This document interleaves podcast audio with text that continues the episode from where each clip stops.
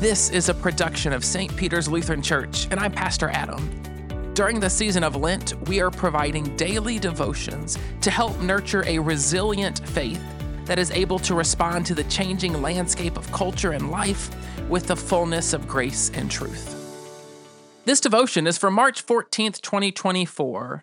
It was written by Maggie Kamman and is entitled First Commandment The Gift of God. Our verse of the day comes from Exodus chapter 20, verse 3, which says, You shall have no other gods before me. With this devotion, we start looking at the Ten Commandments God gave his people. We begin this series of devotions with the ultimate commandment not to put anything else in our lives ahead of God.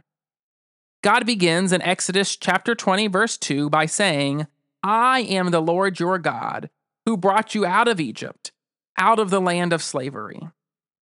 Before God commanded anything, he reminded Israel what he had done for them.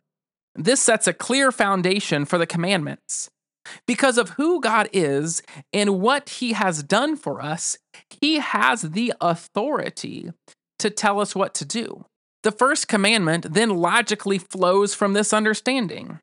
Because God just brought us out of slavery and defeated our enemies for us, nothing is to come before God, and He is the only God we worship and serve.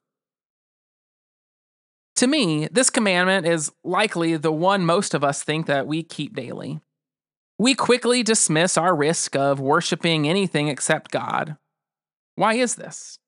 Many of us put ourselves back in the time of the Exodus, where we imagine an idol worshiper bowing before a carved image.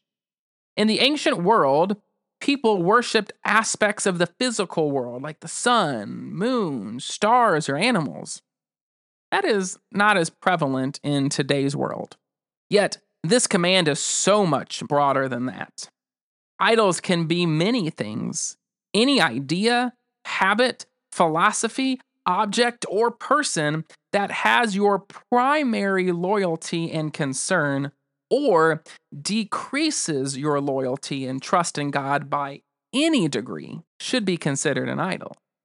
Because of this, this commandment addresses a very human struggle that is unavoidable even to the most faithful. Each and every day, we are tempted to look outside of God for something the world promises to give us. This commandment is a warning against putting anything besides God first in our lives. Anything, people, places, activities, objects, anything that tempts us to find happiness and peace outside of God is a lie that will end up failing us. I often think of the many things God has blessed me with in my life, but there is no blessing bigger and more important than the source of the blessing. God is worthy of honor, praise, devotion, and adoration.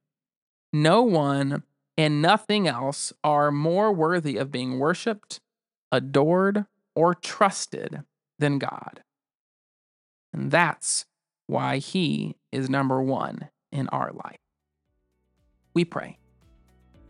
Almighty God, you are worthy of all glory and honor. Help me cling to the first commandment to love and rely on you more than anything else or anyone else. May my life bring glory to you today and always.